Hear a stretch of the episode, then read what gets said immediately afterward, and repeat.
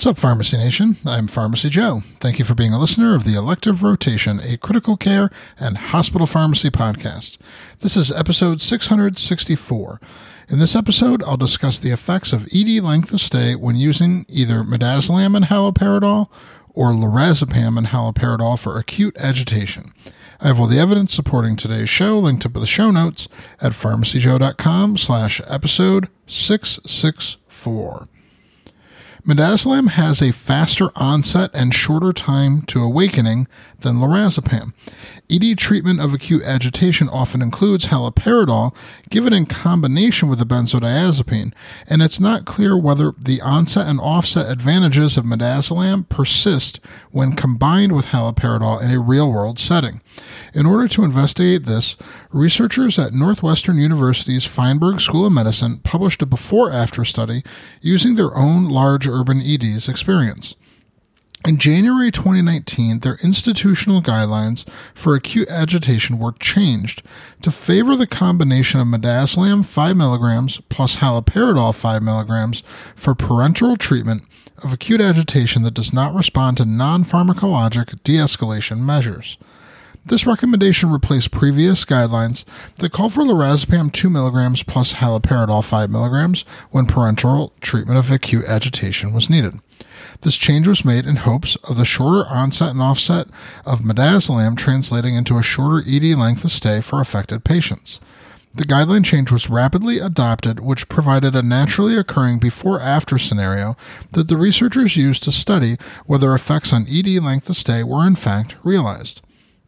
In their analysis, the authors used only those ED patients in which the combination of 5 mg midazolam and 5 mg of haloperidol or 2 milligrams lorazepam and 5 milligrams haloperidol was co-administered. Almost 1,200 patients were included, 618 who received midazolam haloperidol and 555 who received lorazepam haloperidol. ED length of stay and serious adverse events were analyzed. In both unadjusted and adjusted analysis, ED length of stay was about two hours lower in the group who received midazolam haloperidol compared with lorazepam haloperidol. When subgroup analysis was applied, all subgroup analysis had shorter length of stay with midazolam. However, statistical significance was preserved only in the groups of patients who were discharged home from the ED, did not need a psych eval, and were given repeated doses of medications. As far as serious adverse events, Four out of 618 patients who received midazolam, compared with two out of 555 who received lorazepam, required intubation. This difference was not statistically significant, and there were no deaths, cardioversions, or instances of patients requiring CPR.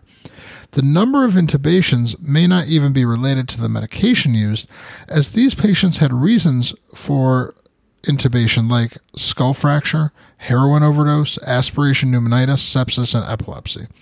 While this does represent a real world look at the benefits of using midazolam as the benzodiazepine to treat acute agitation, it represents effects at only one center, and the possibility of unrecognized confounders cannot be excluded. In addition, no comment is made by the authors on concomitant antihistamine use, which is often given with benzodiazepines and antipsychotics for agitation. So it's unknown if the length of stay benefits would persist if diphenhydramine was added to the treatment protocol. To access my free download area with 20 different resources to help you in your practice, go to pharmacyjoe.com slash free. Thank you so much for listening. I'll see you in the next episode of the Elective Rotation.